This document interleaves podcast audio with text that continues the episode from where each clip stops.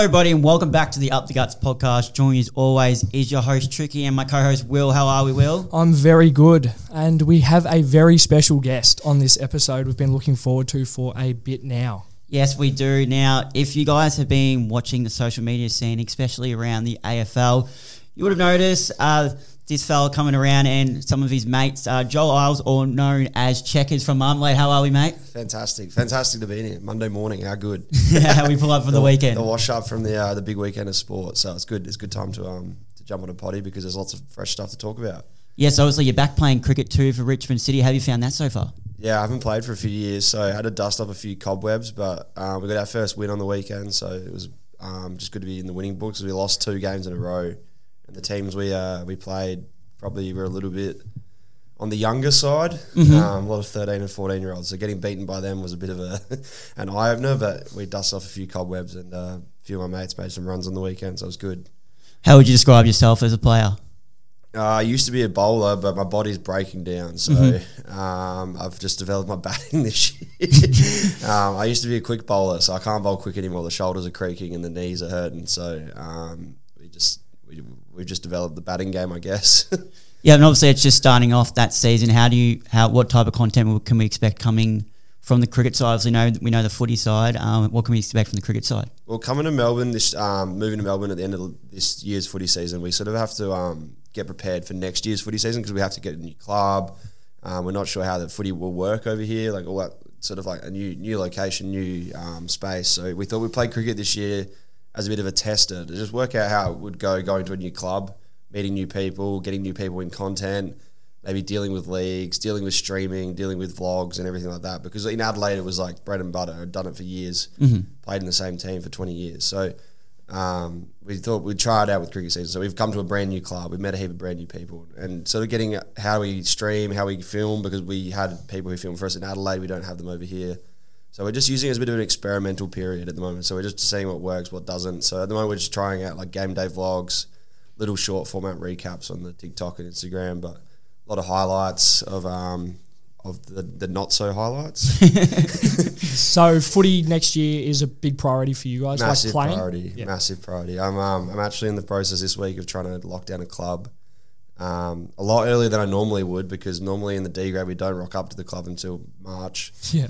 Um, and it's November and I'm having to go out and look at pre seasons and, and where we might be able to play. So it's weird because we're taking it seriously in that sense, but we don't take the footy very seriously. Like we don't take the fitness of the footy seriously. But I have to find the find the location and the, and the new team. So still looking to play the lower Div twelve sort of oh, footy. I don't think I can play the high. yeah, the, the, body's breaking down from just playing a couple games with ninth grade cricket. So. Um, but we, we will have a, a, lot of recruits, and I got a lot of um, other like content creators that were very keen to play. So it's good because we've moved into Melbourne. We're collaborating a lot more with other creators. It wasn't a heap of footy creators or a heap of sport creators in Adelaide to collaborate with, um, but there's hundreds and thousands of them in Melbourne. So, yeah. so it's going to be great just linking up with a lot of other people, seeing who else might shine in the content because in Adelaide, it was just myself and Trey featuring in majority of the content, but over in Melbourne, we might not even feature in a lot of it. It might be you know, the Cater McDonald's of the world or Will Taylor or someone might pop up and, yeah. and provide some from some really good content saga. Maybe like Trey's first goal was last year, but who knows what next year will hold. Yeah, nice. Now, obviously, also we'll get into more of the marmalade stuff soon. But you also have a passion for music and some DJing. How did um, music come about in your life?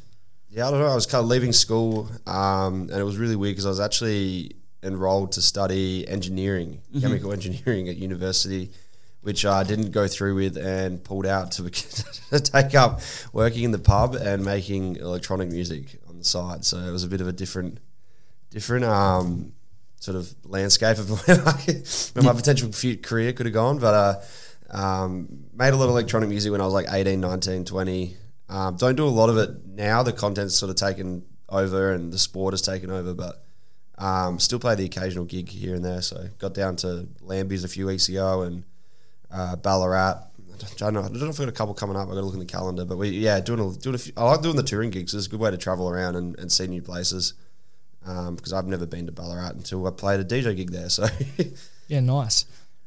Do you want to go? Yeah, I was going to say, um, what have are some of the people you listened to growing up, if it was music wise or DJ wise, that made you think this is something that I'd, I'd like to have a dabble in? Uh, Will Sparks was the one. Who, he was firing red hot just as I turned 18 and sort of started going out to nightclubs or, or going to parties or whatever. Will Sparks was sort of just starting to crack it into the commercial like radio scene and become a really really big thing. He was starting to tour internationally, which sort of like opened a lot of.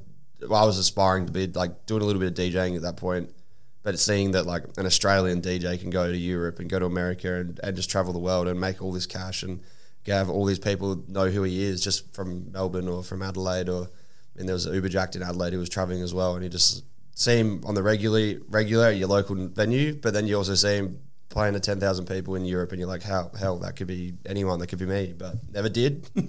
um, but it was, it was an aspiration for a little bit there. Yeah, nice. Do you want to pursue that more now, or do you reckon content creation is your main focus at the moment? Content creation is the main focus. I still do a little bit of music on the side as a good like way to um, sort of just like tune out sometimes when the content gets it too much. So yep. like my screen time is pretty hard. I'm thinking I just got the notification on the train in was 11 hours last week per day, um, which I can't imagine how many hours you're awake per day. Maybe like 16. So yeah, probably true. thinking about like 80% of my days I spend on a screen. Um, obviously, electronic music's still on a screen, but it's a different type of type of yeah type true. of screen. Um, you're not editing videos. You're sort of just playing around with music, and you can do it different ways and creatively. So sometimes I use that as a bit of a, like a release, I guess, to get away from the content. But Yeah, nice. Now, before we move on to the other stuff, I did have a little like game we can do. So obviously you've played at a few different venues. I want you to. I'm going to list you five places you played at. I want you to do a bit of a blind ranking. of, of how the venue, How the venue was, or how much you enjoyed playing Yeah. there, the atmosphere. Atmosphere. yeah, all right. Okay, so first one. So one to five. Five obviously being the bottom, one being the top. First one, Lucky Thursday slash billboards. I'm putting it at three because I don't know what's coming, but I, I think that's the safe thing to do when I've done these blind rankings in the past. But it's a really fun gig. Um, it gets a lot of slander from people probably a little bit older because it's quite a younger uni crowd. Mm-hmm. But they they go off like they have so much fun. The best sometimes the best crowds are the young crowds because they they're enjoying it. They, sometimes the old crowds are a bit mellow and blasé and they don't really get into it too much. But the the 18, 19 uni crowd can be pretty wild sometimes. Yep. Now you mentioned this one before, Lambie's. I put number two because we had a really good night there. It was um it was a good crew. I've been there Down in twice Geelong, recently. yeah? In Geelong. So I had like Will Taylor, Trey obviously came, Jarrah, we had Caden come. So it was just a really good crowd and we got on, them all on stage and they all had a really good night. I ended up driving them home and the car ride home was crazy. They couldn't stop talking and they were buzzing because it was their first experience being on a stage. Yeah. Now one that probably holds deep to our heart, Will. Uh, The local. the local, uh, Central Hotel or the Sench in Beaconsfield. I'm gonna put number one. Uh, I don't know what's coming, but I do love the Sench. I've had, I don't think I've had a bad gig there, and I've played there probably eight or nine times. So um, they do a boiler room, and I haven't been put in that yet, and I'm really keen to get out there because it looks pretty crazy. They do them um, long weekends, but Yep. I'm normally inside, and yeah, I don't think I've ever had a bad gig there. They're really good. Is, is um, the boiler room Will the one out on the deck? Yeah, where CJ was that Yeah. on the was it grand final eve? Yeah, yeah. Yeah, I was CJ was in the boiler room and I was inside and I could see him out there and it looked like his dance floor was going a little bit better than not. They were both full, but his dance floor looked like it was popping off. Yeah, I'm pretty sure the outs, outdoor area there's bigger anyway as well. So Yeah. it gives that off as, as well. He was getting swarmed that night. there was people everywhere. Now, one that I personally haven't been to, but I've heard some good things about, and you went there, I believe, during the grand final week, uh, the social down the peninsula. Okay, we'll put it at four. Um, it was busy as I've never been to Frankston. I've never been out that way, so it was new to me. It was a very big venue, um, and it was built for like bands. It's like a band venue, so it was a unique, unique type of venue because the stage was really big, and the um, the way it was built was just a bit different to normal nightclubs. But yeah, no, it was good fun. We had a good crew again because it was grand final week. There was lots of mates over, and yeah, I put it at four. A little bit stiff, but I think I've already chewed up all my top spots. Yeah, true. So Yeah. whatever's coming is probably the best one. I'm going to run. Number five, you might be spewing this one. Um, it's the Ramsgate Hotel. I'm happy with that at five. Yep. you spent a lot of time there, though. I've seen. Yeah. I did spend a lot of time there, but we didn't end on good terms. So Okay. Yep. I um I got delisted pretty much. Listed. um, so yeah, like any AFL player that gets delisted, they probably don't have great memories for a little bit. So I still still chewing that one up a little bit. But Yep. Just a question from me: Where's somewhere you would love to DJ, or somewhere you aspire to maybe take that? Uh, it's really rogue because no other DJ would have this, but I'd love to play like a footy game or something like that. Yeah. Yeah, Like, okay. I've, like the grand final would be crazy, but it's hard to imagine a DJ sort of doing that because they do a lot of live entertainment and Yep. it's all about theatrics. What about But- sort of like even you know um, the Big Bash? Yeah, the Big Bash we see. I even saw like Hot Dub Time Machine played at the SCG late in the year. It was like Buddy's last game, Mm-hmm. and they sort of like emptied out a few seats, and he had a DJ deck, and everyone was on the oval for kick to kick. Yep. Something like that would be crazy, or even just pre-game. Uh, the Big Bash do it well. That's a good party party atmosphere. But for me, footy would be cool just to, to be like one of the first. Like it's not really something you see all the time. Yeah, that's a different answer. I wasn't expecting that. Now we'll move on to it. Do you want to kick it off? Well, we'll move on to more of the marmalade stuff, which is probably where would say this year it's really even kicked off a huge amount.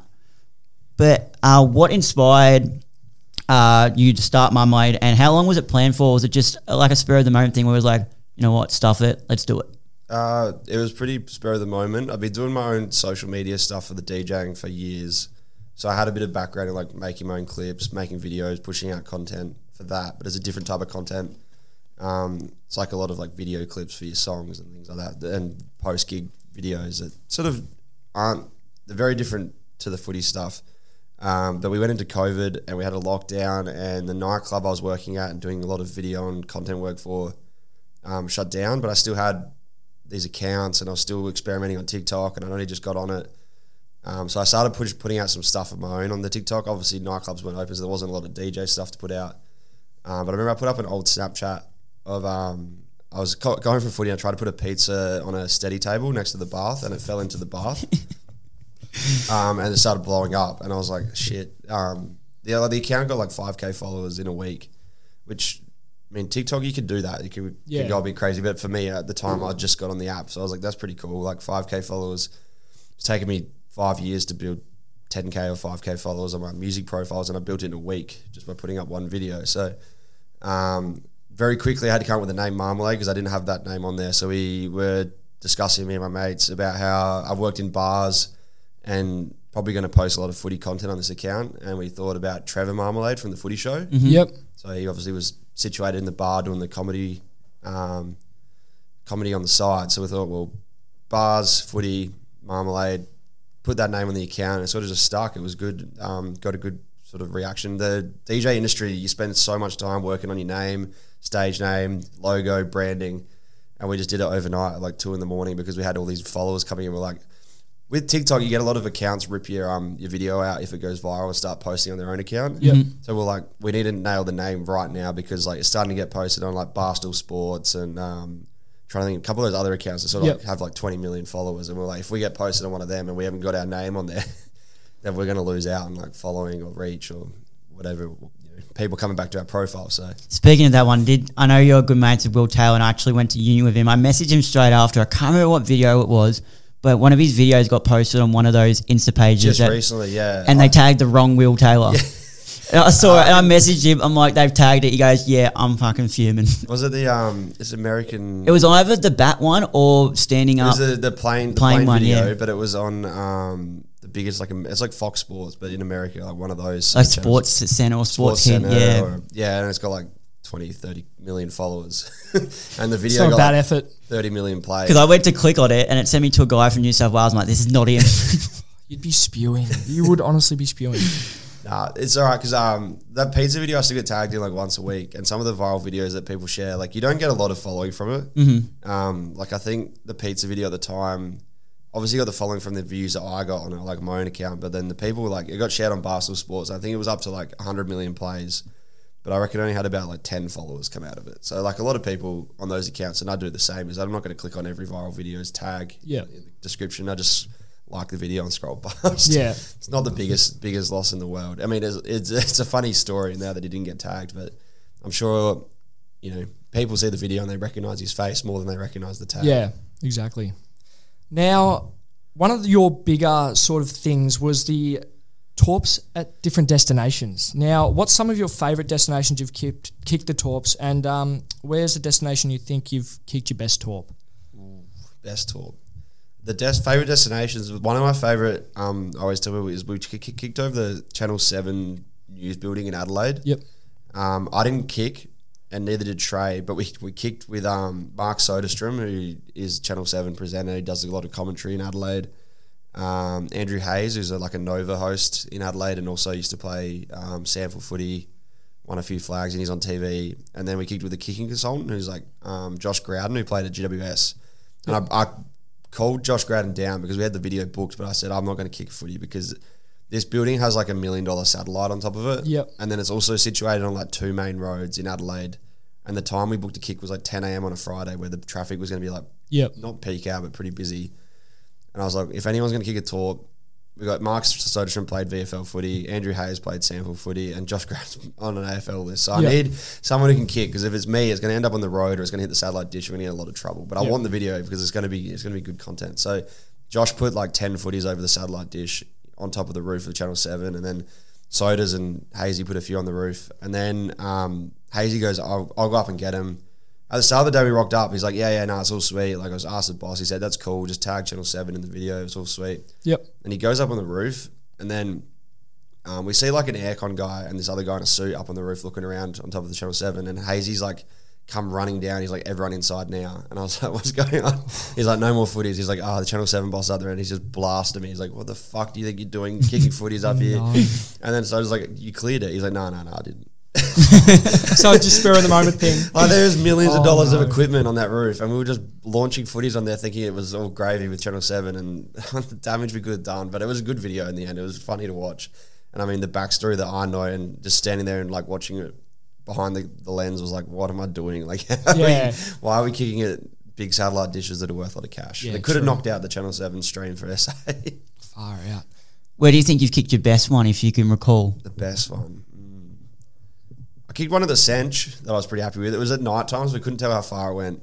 Oh, okay. Um, but it was grand final night last year, and I was a bit nervous because behind the centre is a main road. Yeah, yeah. Like, It's like one of the highways. It's not busy at that time of night, but I was just like, if this hits a car, so we put a spotter out there, and I sort of kicked over the roof, and the spotter's like lost it, man. It went on the other side of the road. Yeah. So. That's a decent. That's a decent. Yeah, I mean, I, in my head, I'm looking at it, I'm like, that's probably like 60, Yeah. 70 meters to clear the, the highway plus the Sench. yeah. Um, but we, we would never know because we never found the footy. It was pitch black at night. It was like, I don't know, 11 p.m. So Yeah. What made you the Torps particular? Like, what made you want to pursue that as like, Uh, the beginning of the content? It's a little bit like unique, I guess. I always used to kick him in games in the D grade because I just get bored of like. Yep. You can be vanilla and kick the drop Yeah. punts, but I was like, I didn't get many kicks, so when you got them, you had to. Well, I'm only going to play footy on the weekends and only get like five kicks. I might as well just do something funny or you know. Yeah. So I just try and launch the biggest torp or. Um, Used to, I one year my coach actually banned me from kicking because I just kept kicking torps, and they would never go to the, the opponent like our team. They'd always get turned over. So he said, anytime Checkers gets the ball, just someone run past for a hand pass. Yep. And then that game I kicked torps only as well. So, um, it just it was something I've done for ages. Like it's funny because um, now the content's like blown up a little bit. I remember I bumped into this guy a couple weeks ago um, when I was back in Adelaide, just at like dinner at the pub, and he played for a local side in Adelaide. He's like, I played you like five years ago. And he's like, man, we still talk about that day because you just kicked like 15 torps and you turned every single one over. He's like, it's like gospel in our club. Like, we Yeah. just, and he's like, no one knew who you were. No one knew who you were for like five years. But now they're like, oh, it's that guy. It's Yeah, the guy yeah. who kicked the 15 torps five years ago. So that's all I've ever done. Um, it's not like put on for the video. It's just, just for, Yeah. I always wanted to have a laugh on the field, whether it's filmed or not. Yeah. Nice. Now, obviously, with the Torps too came the big what you wanted to do. What why Gil McLachlan? why was it Gil? And how much planning? Because it wasn't just one thing. You did it week after week after week. Why Gil? Um, well, we'd chosen a few. We'd done a few campaigns. We did an Aaliyah, Aaliyah one. We did a Marnus Torp, Peter Siddle to have a banana, and then we settled on Gil for the Torp because we thought we need a big fish. We need a really big fish. Um, and I mean, when you think of big fish in the AFL, like if you could get if you, if you, could- if you could have a kick with anyone in the AFL, who would you choose? Like right now, the biggest name, like who would you choose? Oh, that's a tough one. Like just the biggest player you could have a kick with that you Probably Dusty or Yeah. Cripper, Petracca. maybe. Oh, probably. He'd probably not do it anymore. But he'd probably go Buddy, wouldn't you? That's that's exactly the names that came across the table when we were discussing. It was Dusty or Buddy, Yep. and people kept sending in, "You got to kick with Dusty, you got to kick with Buddy," and we were sitting down trying to plan out our next campaign. It was like Dusty or Buddy, or I was like, "Nah, it's too mainstream. It's what people would expect. Yeah. It's what if Fox Footy had access to any player in the league and a camera, they'd go get Buddy or, or Dusty. Or if Channel Seven or any media company um, had access to a camera and a player, that's who they'd probably choose for that.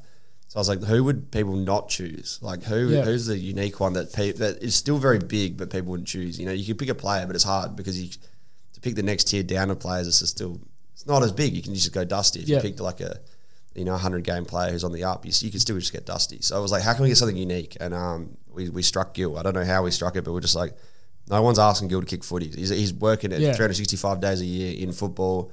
He's at every game, almost, you know, every week. He's on the footy field, does all his presses on the footy field, but never kicks. No one's ever seen him kick. So And was a handy footballer too, Gil. he was a handy footballer back in the day. He's a big man as well. He's probably two meters tall. He's got massive hands, and you know he should be very good at kicking torp. So we thought we'd chase it around one because we're going to Melbourne for the um, footy. So we went to from Adelaide to Melbourne. We went to all the games. It was, it was like that super round because it was the first year out of COVID. There was like five games in Melbourne, and they're all Melbourne teams. Yep. Um, so we took science to all the games and did some videos. We did a video with like Dave, Dale Thomas and Heath Shaw. Um, got some photos of like some players. I'm trying to think like Nick Dal Santo and Bell Chambers and stuff. Got around the signs. Kane Lambert, and I got a bit of um, good attention, but we didn't get Gil's attention. Like it wasn't on that scale yet. So we thought it's hard because we had to go back to Adelaide. Yep. And Gil's in Melbourne. He rarely comes to Adelaide unless it's gather round, which wasn't the thing back then. Yep. So um, we thought, how can we keep drumming up interest? Um, and when are we going to get this torp? So we went on the footy show at one point. Um, the election was that year, so we did some like fake campaigning for the election, but Yep. for Gil. Um, and then late in the year, we came to Melbourne. We went on the footy show. We did a lot of um, campaigning in Melbourne. We did a sleep out at AFL House, and we came, went back to Adelaide. Didn't get Gil that week either. It was like maybe July or no, uh, early August. And then the AFL finally messaged us and said, "Look, um, we should be able to get Gil, but we we nothing's like locked in. He's a hard man to like contact. He Yep. Obviously, presses pop up every day, and you know it's hard to like plan his calendar out because he can have a free spot here, and then a news story breaks that he has to go talk about. Yeah. Um, we got the tattoos the week before grand final just to try and get on his radar and lock Yep. it in um, because he he'd heard about us now. The AFL would like media team had knocked on his door or whatever and told him and showed him some of the videos, so he knew who we were. We thought let's get the tattoos, so he's like fully locked in. And we went to Melbourne. We get told the Wednesday before the grand final we're going to go kick the torp. So we rock up to the MCG, um, and we'll go kick a torp with Gil. And we rock up. We're on the train in from our com, and the Hawthorn racism scandal broke. Yep.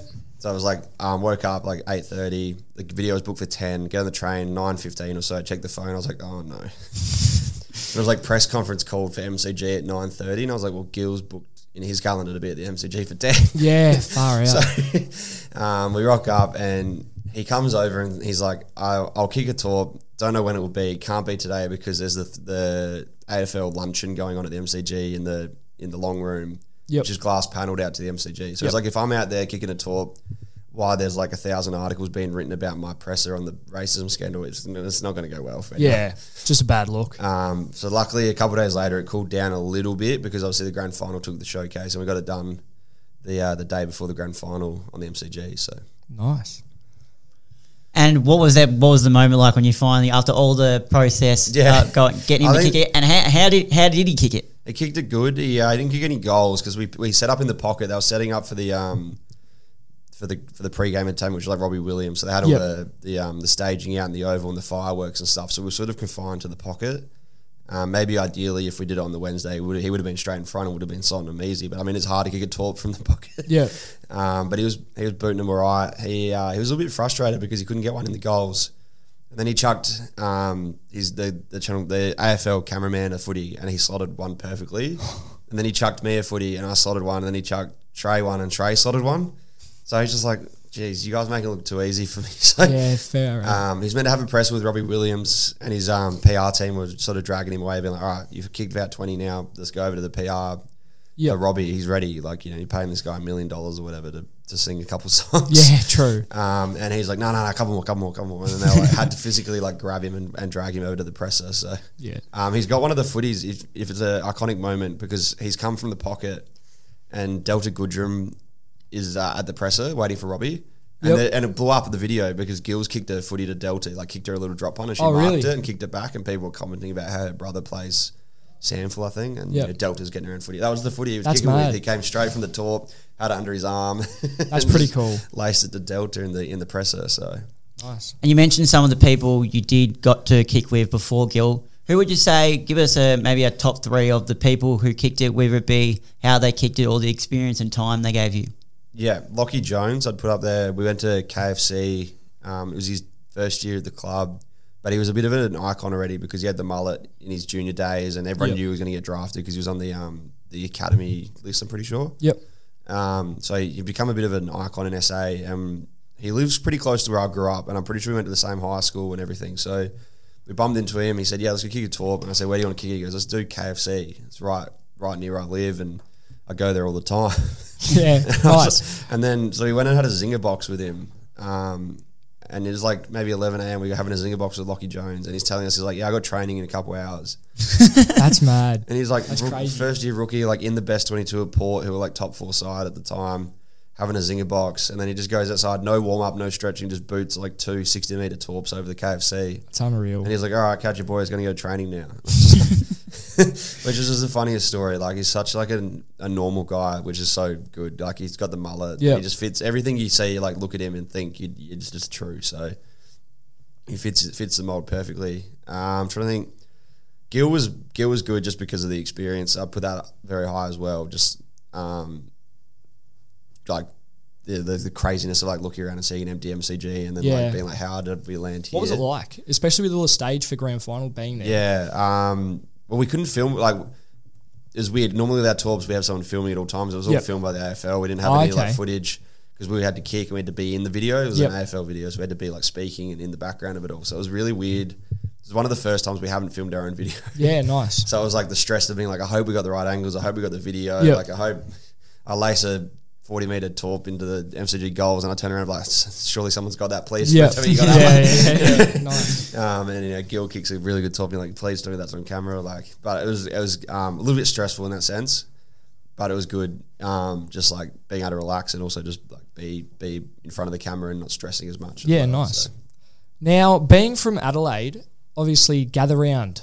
How did you feel having every single team playing in your home state? Like, what was that like? It was like Christmas. It got announced um, just after the Gil video, really. So we got back from Melbourne and then we had a little bit of break and then they announced Gather Round. I think it was like November.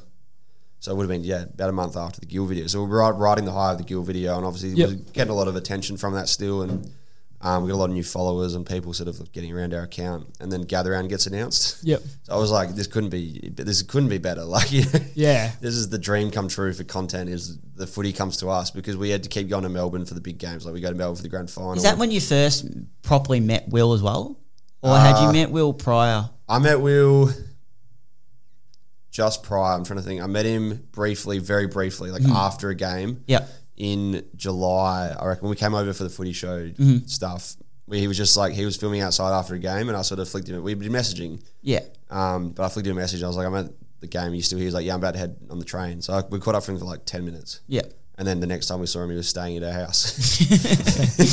um, but it was really cool. As soon as we got the gather and house, I went and messaged a heap of creators um, that we've done a lot of work with and said, like, feel free to come crash at our house. We were living in this really big house in Adelaide at the time. And it was just myself, Trey, and Jim, who's um, who was the cameraman for a lot of the videos. Um, Yep. So we had a lot of spare rooms. I think we had like four spare rooms. And I was like, well, let's just fill the house with content creators. Obviously, we're going to need a transport to each game, like gather around.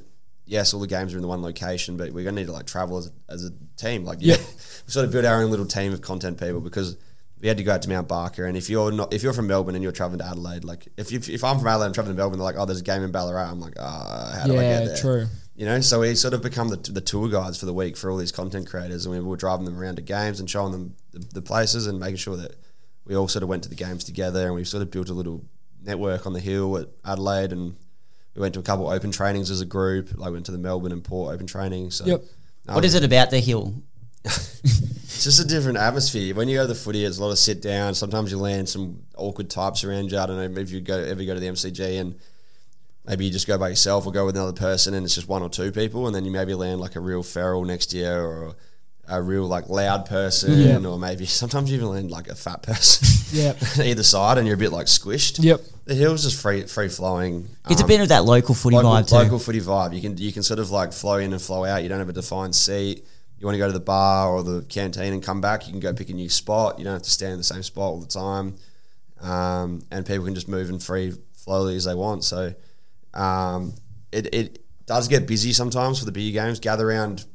There was a couple bigger games and you couldn't see the game. I mean, I'm lucky I'm tall, but Yep. you don't see a lot of the sport, um, Yep. especially the cricket because the cricket's a lot longer day, so people sit down, um, and you just can't see the game. So Yep. you go there for the atmosphere, for the buzz. You don't even watch the, the sport. Um, the footy, I can see most of it because I'm tall, but I know that Trey doesn't see much. He comes home and he's Yeah. like, I don't know what happened. Yep.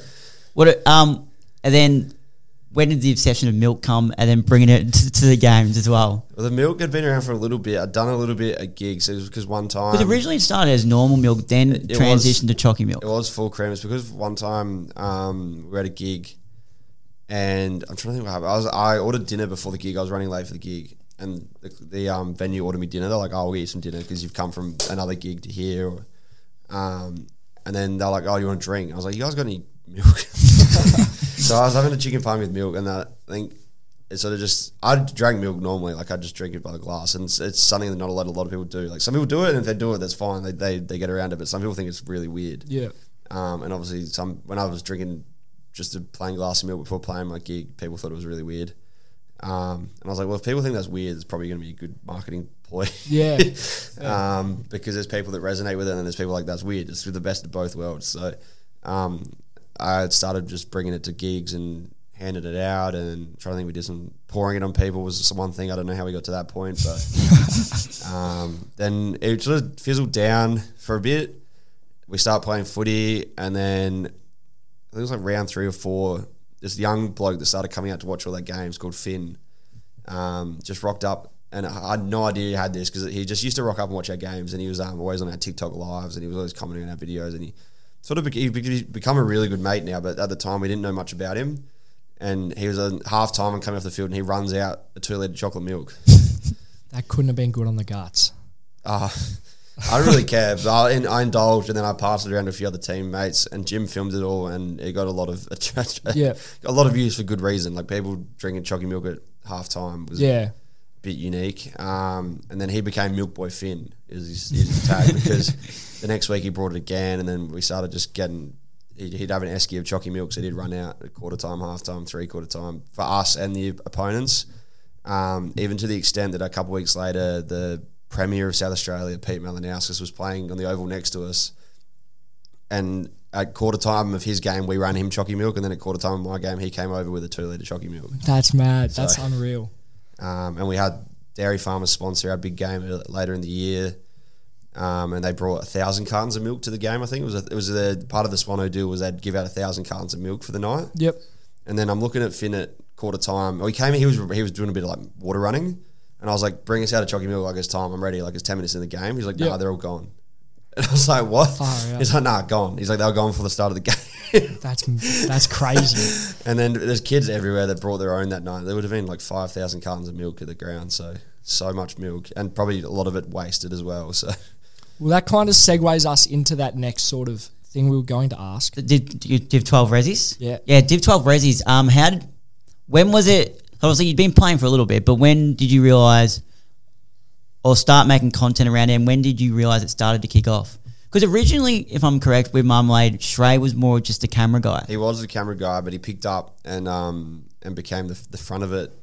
Probably the, the Div 12 Resis a lot. He started doing a, few more videos in front of the camera because we worked out that people just loved what he did. He, he's a bit unique. He dances and people just froth that. They just used to go nuts for it because we. I feel like because we gate kept him a little bit and had him behind the camera, people wanted more of him too. Yeah. There was a lot of like get Trey in front of the camera, like so we used to just drip feed him to the to the content. Yeah. you'd see him once every couple of weeks, and people were like, "Where's Trey? Where's Trey?" So the demand came, but then as soon as footy season started, it, he became the the star of the show. So um, we originally were just going to play footy together. We didn't know what content we are going to do. It was the same as like cricket season. We don't know what we're going to do. We're just going to experiment.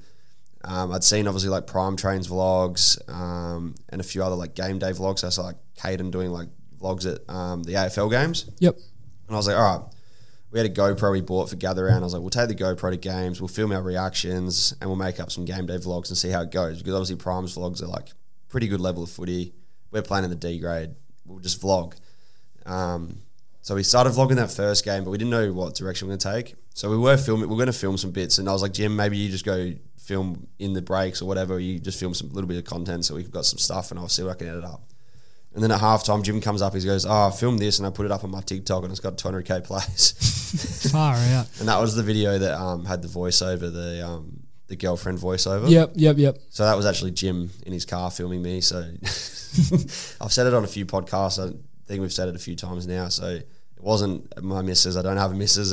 It was um it was Jim just filming and he's grabbed some audio of a girl talking about her partner and clipped it over top of my, my footage and it went went a bit viral and it got a couple million plays in the end and they put on the Today Show. Yep.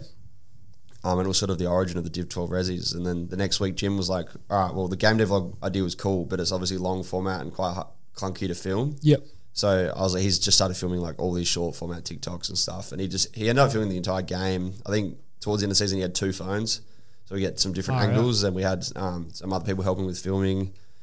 Um, and then next year we'll probably look at like live streaming and, and filming on different devices because like all our games were filmed on phones this year next year we probably need to get some cameras yep. to do longer format videos or you know different type of angles or um, the the biggest game of Digital Res I think we had 14 cameras in the end which on the live stream there was one even tied into the change rooms okay so they had a had a feed running through the roof up to the balcony and there was a camera in the change room sort of like you see on channel 7 coverage yep, yep. Um, which was a bit nerve wracking because we were like getting changed blokes getting their rigs out yeah. you know, blokes getting uh, their cocks out of there. Yeah, true. and just not knowing where that footage was going or who, who, whether it was on the stream.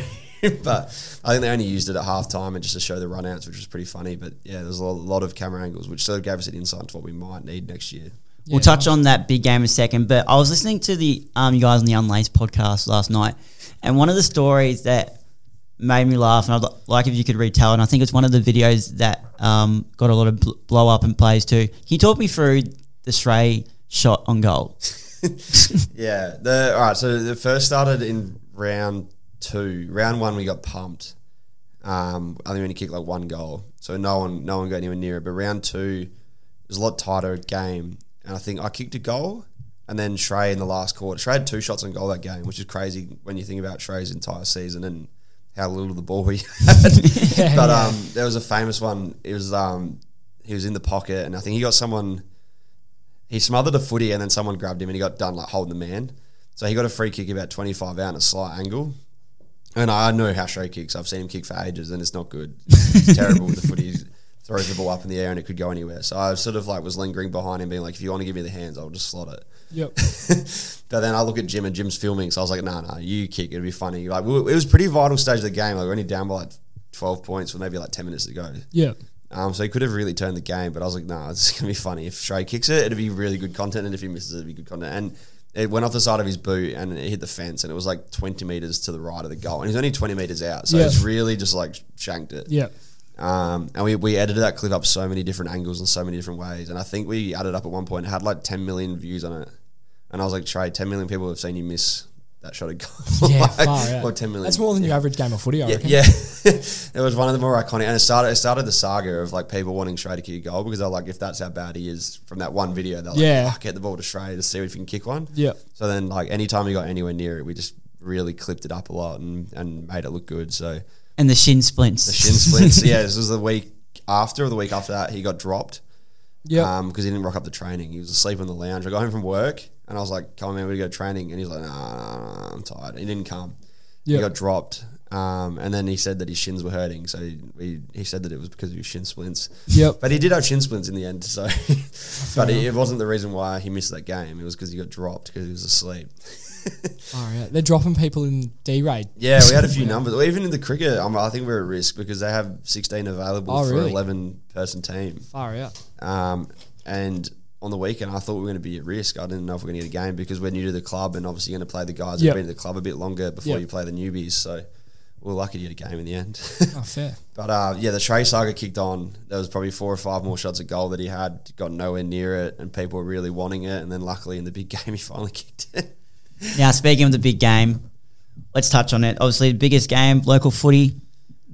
Before we get into it, how much behind the scenes work had to go in prior to even getting started? Like everyone sees it when it happens, and it's an amazing thing. But how much work did you actually have like to put an in unthinkable amount. Like Yeah. it bec almost became my full time job for like four weeks. just for one game? Yeah. Um, like I cut back a lot of shifts at work in the lead up. Like we knew we were moving to Melbourne pretty much as, as soon as we started playing here. Like I knew the move to Melbourne was going to be on the cards. Um, and then I was like, all right, well, if we're going to go to Melbourne and, and leave Lockleys and leave the Div 12 Redsies behind in Adelaide, let's throw like a big, like, not a farewell as such because we'll still take the content with us and it'll go wherever we go. But sort of like, let's, you know, let's use what the, the, the people use the word clout, like use that sort of like hype or clout Yep. to get something really big going. Yep. Um, so yeah, we I pitched the idea to the club. There was a date in the calendar that I sort of knew we, we were going to be moving to Melbourne around like end of July, or like start somewhere in July. So I was like, all right. They looked through the fixture. There was a date um, where the showdown was on in Adelaide, and our game was a night game, so it would have clashed. It would have not have worked. Like those sort of games. I'm trying to like think. Sometimes if like maybe Collingwood versus Carlton was on and there was a game, local game in Melbourne, like Yeah. people just would go to Collingwood Carlton because it's a big game, and you'd, Yeah. you would have you'd struggle for numbers that weekend. So like especially in the D grade, like a lot of people would be like, I'm going to the showdown, I'm not going to play, and we'd have like ten people available. So Yep. I said to the club, how about we move the game to the Friday? It'll be a standalone game. Then people who are traveling to the games, because if we throw something like this, I, we had a lot of Melbourne following at the time. I was like, they might travel. Like we might get people traveling over to come watch. Then they can come over for the whole weekend. They can go to our game on the Friday, then go to the showdown on the Saturday. It makes a bit of a weekend. So we pitched it to the league. They said we can swap the date. And then we, we hit up the opposition team actually first, and they said they, they'd love to swap the date. Yeah, that was the first stage. We're just getting the date locked in. We didn't know how big it was going to go Yep. how much we get behind it, but it was just like let's move this date, and then if we get a Friday night game, we'll go hard on on planning it. So it took about two weeks just to get the date moved across, but the, the opposition team was really keen on that as well because it was going to help them. Um, once we got the date locked in, then it was just like full full go, like getting sponsors, um, getting council permits for um, parking and and and toilets. The club helped a lot. There was two guys at the club. So Matt Lucas was our footy director, and he's really good in like SA sport. I think he just won a big award for like volunteer of the year. Yep. Um, and he was doing the same thing as me. Like it was like eight hours a day just planning this game. That's crazy. Um, so yeah, you know, like, and it was like hurdles as well. Like you'd call the council, all right, we're gonna have the car park here. Oh, hurdle, you, can, you know, how are you gonna deal with this? How are you gonna deal with that? And you'd Yep. have to just go back and, and work on it, and then go back to the council, and go back and work on it, and then go back. To this.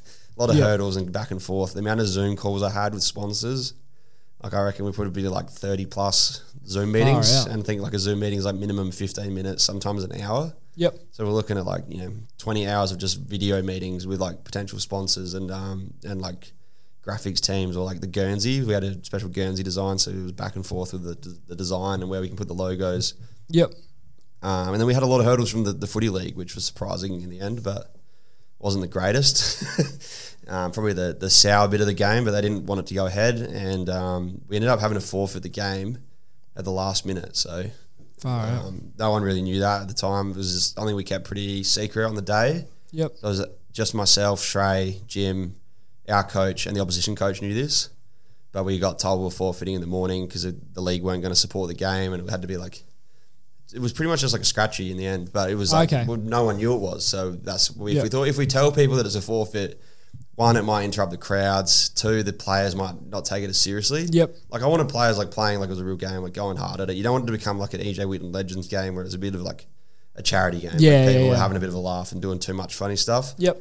And then you didn't want the crowd to like think they could just run on the field and, and, and cause damage or like you know. Yeah. Yeah. Um, it, as soon as people knew, if people knew it was a forfeit, you had the risk of like that Project X type mentality, Yeah. and people can just cut sick and do whatever they want. Yep. So we kept it secret. Um, in the end, the forfeit's a sixty point loss, and I think we lost by sixty two points. So we worked out pretty even. For Pretty even. Yeah. But yeah, it was crazy seeing how many people rolled in. Um, we rolled in. We we sort of catered and budgeted for about one to two thousand people to rock up. Yep. It was sort of like the whole time we're planning and getting sponsors on board and getting food trucks and toilets and the car parking organised was about one to two thousand. And when I rocked up to the ground, there's maybe about four hundred people there. Yep. I had to do a bit of media stuff and I had to do a bit of videos for the some of the sponsors and I was in the rooms for a long time doing some stuff.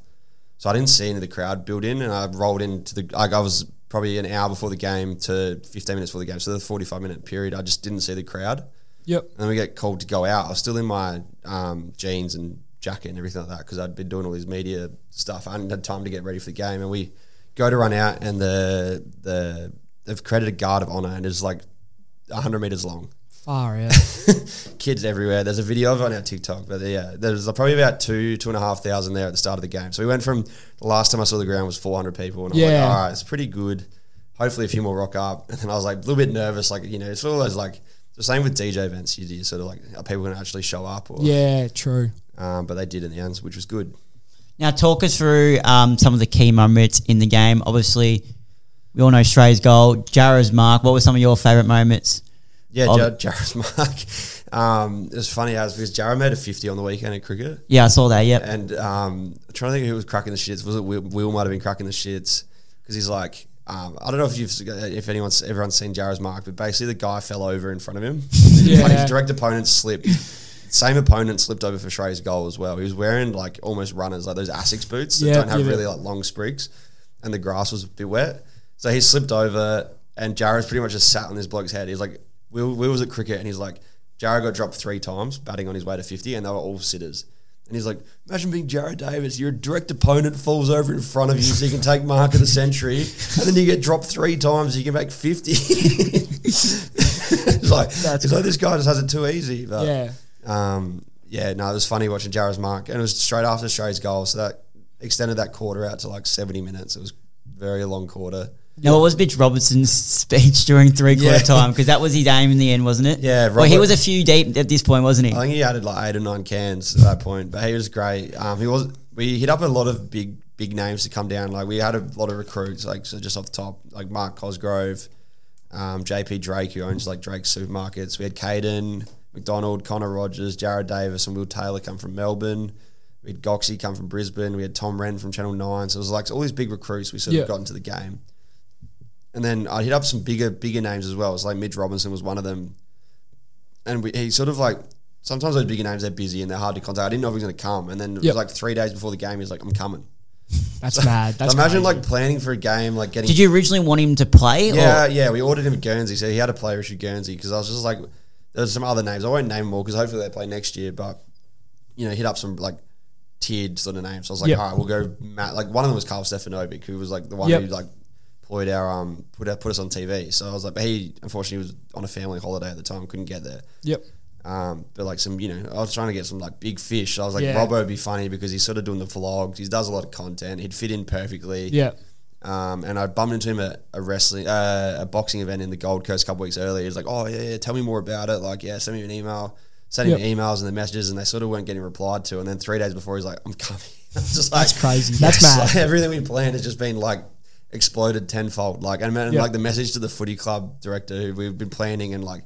All right, this is how it's all going to look. This is the run sheet. And I was like, all right, big, big news. Just got off the phone with Mitch Robinson. He's coming. Like, it's just like, what the hell's going on? Um, and he rolled in as coach, so he couldn't play because he had some contracts with um, other teams and the risk of injury. But he was Yep. fantastic. He was so good. Like, he was there on his like no payment. Like normally the guys like that you have to pay to Yeah, play yeah, for your club, but he was just there just to make content and on the you know. He's such a good bloke. Like he's so good. He gets sometimes a bad rap for being a bit of a bad boy in the media, I guess. But Yeah.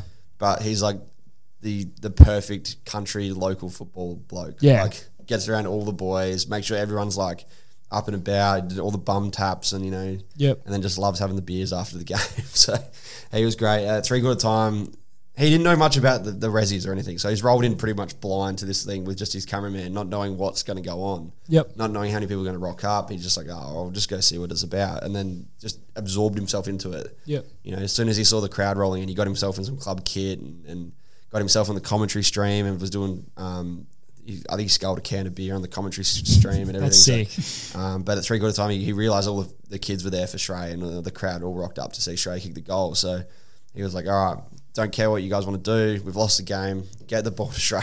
Yep. He's like, "Everyone clear the fifty. No one go near it. We're just going to kick the ball long to Trey and, and see if he can clunk one." And then And he's four cans of CC deep, isn't he, Shay? Trey, I don't know what Trey was doing. He just lost the plot. Everyone, he's got five thousand people rock up to see him kick goal, and he's too focused on drinking chalky milk and Canadian club cans. That's a crowd. terrible mix. That can't be good. My brother just chuck your hands on the footy. I don't know what was going through his Played, head. played kicked more goals, six, seven cans deep than he did sober. Uh, you, So- you you have uh, the biggest crowd of all time rock up, and they're all chanting your name to kick a goal, Yeah. and your back's turned to the footy, and you're facing the crowd drinking cans Yeah. and drinking milk. Crazy. And then they're like, people wonder why he can't kick a goal. uh, he's really focused on the footy, old Trey, sometimes. But yeah, in that final, it's the same guy who slipped um, after with just slipped for Trey. Um, how was the moment for you? And like, did you know as soon as that guy slipped that? Bloody hell! you It's, never it's know happening. with Trey because he can't kick. so I, I won the ruck tap and I hit our captain. We had this um, player we've sort of played all year, and it's sort of like we had we had different numbers on our plays, me and the captain. So I was like, called the play. I was like, all right, I'm going to tap behind here, run through, and I'll hit, I'll hit you. Yep. Um, and we he sort of he, couldn't work any better. I hit him on the chest, and then he he kicked deep in the forward, and I was like, Ugh. Well, at least we got a forward fifty. That's True, good. We hadn't had true. a forward fifty for like two quarters at that point. Um, but then I saw the Trey's opponent slip over. He was in the I don't know how to describe them. They're like Asics gel shoes, and they don't have they're like short sprigs, real. Yep. Yep. Yep. They're, they're they're career savers. They're good for your your feet. Yeah. They're not good for, for wet weather. Um, and he was slipping around all night, and he, he uh, slipped over. The ball went out the back. Trey's picked it up, but with Trey, you never know. Like he just can't kick. He fumbles the ball a lot. And I was like, well, this is as close as we're going to get. He's 20 metres from goal at this point, and he's got no direct opponent. Yeah. but um, he almost ran over the line as well. That's because he was fumbling the ball so much. Is it true he almost he actually almost hit the post? Yeah. Yeah. yeah. He was a meter out and he was still fumbling the ball and then managed to get it on his boot. I was like, man, this could have almost gone wrong. Um, but yeah, it was almost good that he was so close to goal because it means the crowd sort of like Yeah. submerged. It was a good, it was funny as to watch back. I mean, at the time I was still in the midfield when it sort of happened. Like, but I came running in. By the time I got there, there was the whole crowd was on the field. He was covered in chalky milk, Covered wasn't? chalky milk. I was everyone was covered in chalky milk. Anyone who was in the first hundred people to him was just drenched in it. Far out. And there was like young girls in there. I just saw like head to toe in chalky milk, and I was just like, oh my god. uh, can't imagine all these kids like walking back to their Yeah, parents, true. and then their parents be like, "What has happened to you?" Like, Yeah. Fair. But no, it was chaos, and then it happened again for Jarrah. He kicked the kicked a goal after taking the big mark, and everyone stormed the field again. So How was the opposition really during good. this? Yeah, couldn't give them enough credit. Obviously, they changed the date for us, which was good. Probably worked for the better for both of us. Um, but they got around us big time. They pumped us by 130 points the first time we played them. Yep. and then obviously they won again. They made the grand final. They unfortunately lost the grand final, but they did make the GF this year. Um, and I mean, for a lot of those guys, they were quite a young side. Which is when I was looking through the fixture, I was like, that'd be a good good calendar date because the young guys will get around the content and they've you know all been watching it and following it. So I knew it was going to be a good spectacle and there was going to be some good videos. So I mean, the games was live stream. They got all their mates watching and they get to go back and watch their game. And obviously, everyone has some highlights. And you get to go back and have a bit of banter. And it's not often. Yeah. In like Div 12 resis or like in the D grade, you get your game streamed. So True. um, just being out for them, you know, the spectacle of like people, they were getting booed and stuff, which was funny. Oh really? The Um, opposition. yeah. Oh, uh, kicked their first goal, they all got booed and things like that. But it, in the end of it, like it, if someone offered me to play in that game as an opposition, I'd take it. Yeah. Every day of the week, you're like, that's sick. That's such a cool experience for me that I'm never going to have. I'm not going to play Yeah. high level footy where I get to watch it back or have a crowd rock up. So Yeah. I think they all enjoyed it in that aspect. But it will be happening again. We hope. Hopefully, hopefully we'll find a new team um, in Melbourne. I don't know if we can replicate that night because it was very special and very unique. And the fact Yeah. that so I've said it to a few guys is um, the fact it was so like local. Yeah. um, that that people could run on the ground and that people could stand right on the boundary line and that everything just worked out so nice. But sometimes when you organise these big games, obviously you're gonna have to get more. Like next time we book it, we're gonna have to book more security and we're gonna probably have to have it at a stadium, which is gonna be harder for people to access the field. Yeah. You know, they're running on the field and you know the sponsors that want to be involved and whether how it's being streamed and everything might change and just all the different elements of like piecing it together work so perfectly the first time and sometimes Yeah. it might not gel the second. So Yeah. it'd be interesting to see how it goes. I'm keen to do it again. I'm I think everyone that was involved in it's keen to do it again, but it's just like, are we going to get it to happen the same, you know, as good? yeah. Because you just know it's going to be hard to find a stadium that'll let you storm the field. like Yeah, that. true that. true. Uh, moving on to sort of a more formal thing that you managed to get up this year. I know you were campaigning for it for a while, but the longest kick. Talk us through sort of how that came about and also the day. Yeah, the well, we've been kicking the Torps for ages, and early on, the Torp videos all had the Fox Footy theme music behind them. Yep. um, until TikTok ripped that off TikTok, so we couldn't use it anymore. Otherwise, we'd still be using it. Yep. Because every single video had the Fox Footy theme. That was the that was the whole sort of like template we were using. Yep. Um, and for ages, we'd we'd like just admired the Fox Footy longest kick. It's the centerpiece. People kicking big torps on grand final day sort of kicks off your grand final day. A lot of people might wake up a little bit dusty or they've stayed Yeah. up late watching the replays or whatever it is. So your day sort of kicks off about that eleven o'clock. It's when most people, when you have the house parties, crack the first can and they watch the longest kick, and Yep. then your grand final day is underway. So it's been a centre point of grand final day.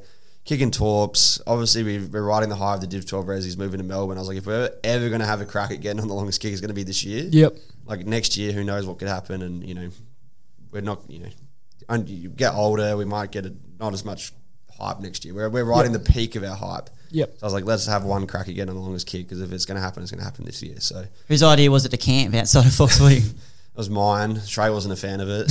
Um, it was a tough gig. It was so cold that night as well. It was like four degrees. Um, but it was really funny. We we camped out and then without any real planning, we had to call Tails down a few times because he was staying at a house and he had.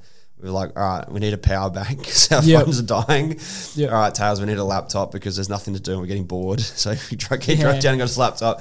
And then later in the night, Trey's like, oh, I'm starving and I can't get Uber Eats. So he's called Tails down to come bring him some food. um, so Will Taylor was the the the mar- you know he was the gem of that operation because Yep. he was behind the camera and no one really knew he was coming down four or five times that night to drop off the supplies.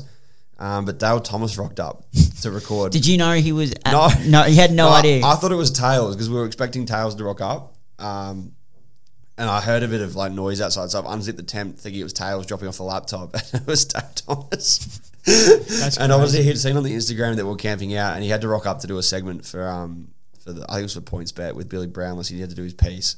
And it was real late at night. Like normally they record that stuff early in the day, but this was like nine thirty at night. So I just out. didn't think it was going to be any presenters. And I've sort of opened up the tent, and I was like, "What the? F- like, Yeah. What are you doing here?" And he's like, and he had a um, a bag full of like chalky milk and everything. He'd been to the convenience store across Oh, the road mad. and got us some supplies. So it was real funny, uh, really unplanned. But I was just like, that couldn't have worked any better. Like it's funny that Daisy of all people was Yeah. there. Like, yeah, that was funny. I just, and then um, I had the number of the producer at Fox Footy on my phone, and she messaged me at like I don't know six a.m. when she woke up, and apparently like it was going through all the Fox Footy group chats because they had us on the security cam, Yep. and the security guard overnight was all, like alarmed and like had messaged Fox Footy, and then they had messaged like the staff chat, and then she got the message being like, "What the hell is this?" Yep. And then she was like, "Nah, let them go. They're all right." And, you know, it's all over all over social media. I've seen it. Yep. So I thought we were going to get kicked out at one point by the security. now the actual, uh, the actual day of the longest kick. How was how were you feeling in the build up? And the big question is, Trey still let you know that he kicked further than you. Yeah, he does it all the time. He's got the tattoo He's on got him. it tattooed on him. I let him know that he spelled his tattoo wrong, so that's that's my comeback. no. But um, the build up was weird because we'd done the gig at Frankston on the Thursday. I did two gigs. I did a gig at the MCG and Frankston, so we had, didn't have a lot of sleep Thursday night.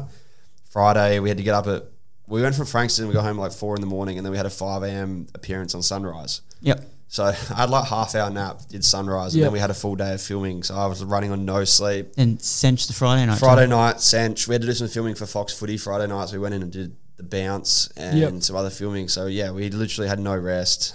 And then obviously grand final day was like chaos because we had to go from the Fox Footy longest kick to the Clubby Sports breakfast to grand final to billboards. So I was Yep. like had to have all my portable chargers, all my microphones, all my cameras ready to go. Um, but we got up in the morning and it was good because I had all my mates with me and Jim was there and Matt and I, who's from Adelaide, was over. So we had our whole crew and we rolled into the, the big tent for the Fox Footy Longest Kick and Fev was there and Eddie Betts was there. So Yep. Trey's favourite player of all time is Eddie Betts. He's never What was he like in when Eddie was in his presence? I've met Eddie a few times, so it was good. He sort of recognised because Eddie used to live across the road from Lockley's. Yep. Yep. Um, so I've actually had like a couple kicks kicks with him. He came out to train with us. a Had couple Trey met him prior? Or No, Trey was melting. Like in the back of Trey's phone, um, back of my phone's Kane Cornes' card, but in the back of um, Trey's phone is Eddie Betts, Yeah. and he's just like a diehard Eddie Betts fan, and that's the first person we saw when we got in the tent, and he comes straight up to Trey. And he's like filming an Instagram video. He's like, Trey from Lockley's. And Trey's like, he knows who I am. That's crazy. um, He would have been like a fangirl. yeah, yeah, a little bit. And then all these players started rolling in. So like Jamarra and um, uh, Adam Saad was one of my favorites. We had a good chat, um, which is weird because I didn't expect like out of all the players there, we'd done a Zoom call with Sicily Yep. um, a few weeks, uh, like a week earlier. So I was like trying to gauge who like I'd get on along with most, but it was Saad was the one that was getting around us the most, and had a good chat to him. And then yeah, it was over pretty quick. We just got up. We were the first ones to kick. Got up, had our one kick. Yep. And then um, we had to run to the Clubby Sports Grand Final breakfast because we were late for our. We were meant to, meant to do a segment of the Grand Final breakfast originally, but obviously the Fox Footy longest kick took first preference. Yep. Um, so we had the last segment of the day at this Grand Final breakfast. Our segment got replaced by Max Gawn and Simon Goodwin.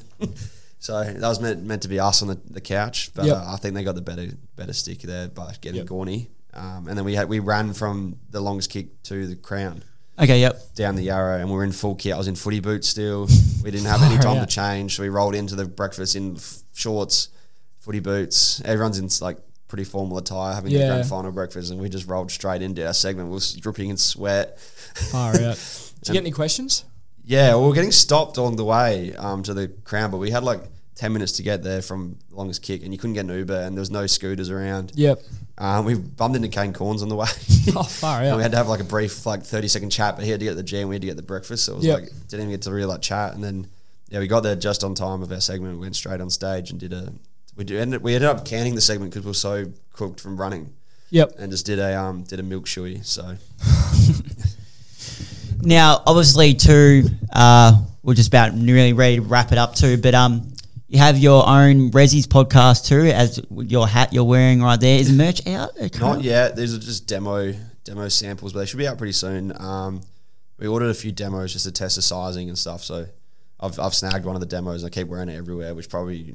Taylor says I shouldn't because we should keep the merch hidden until we release Yeah. it. But I've had a few offers from people. I can't buy that off your head, and I was like, nah, like it's coming out very soon. It should be out very soon. They just got to order some in. But What can we expect going forward with the Resi's podcast? yeah, well, now we're in season. It's good because we've got some games to talk about and some guests to have on. So we had we've had a few guests so far, but we're ramping them up. So we're trying to get a few cricketers on over cricket season, and we'll get a few footy players next year, but not the not the Dusty Martins or the Buddies. It's going to be the Gils of Yeah. the world. So we're we're always looking for for the unique guests, I guess, because we are the Resis, and you can't really have a grade talent on your Resis podcast. Yeah, So, true. Um, there'll be a few unique guests in that sense. Um, we're actually recording later tonight, which is funny. Two podcasts one day, but yeah, no, it's been, it's been good fun. The, Any um, guests this week? Or Nah, this week we're just going to discuss the game because we Jarrah made a fifty, so we'll get him. We'll get him in to discuss his fifty. Nice. Keep it simple this week because we got our first win. how long do you reckon it'll take for him to? Very long, it's gonna be a long episode. He loves talking about himself. Can't wait to hear it. And then obviously going forward with my mind, is there anything penciled in at the moment that is coming up that's exciting? Um, oh well, there's the the finding the footy team is going to be exciting and, and getting out of some preseason. Um, I'm trying to get to Darwin to play a game at the moment, so we're, we're discussing with a few clubs and people on getting to Darwin, um, which is weird because they play a pretty good level of footy up there, but they do have a lower grade. Um, and I'd be keen to just get up and just try different weather and, and location and stuff. I saw Prime went to New Zealand recently. yeah, I saw which that. was pretty cool That looked sick. obviously if you're good at footy you get bought out and, and they send you around the country or send you to different places to play Yep. footy but it'd be funny seeing the resis sort of like fly out for a game Yeah, playing Resis in Darwin and, and see yeah. see if a crowd rocks up over there but if, yeah that's the next thing I'm sort of trying to plan at the moment and then obviously just lock down footy for next year and hopefully get you boys come out for a game at some point Hundred percent. I'd love to. Is there any gigs you got coming up as well? DJ locally? gigs I don't have anything booked in just yet um, I don't book them in I don't seek them too much because the calendar does fill up with Yeah. sporting stuff Yep.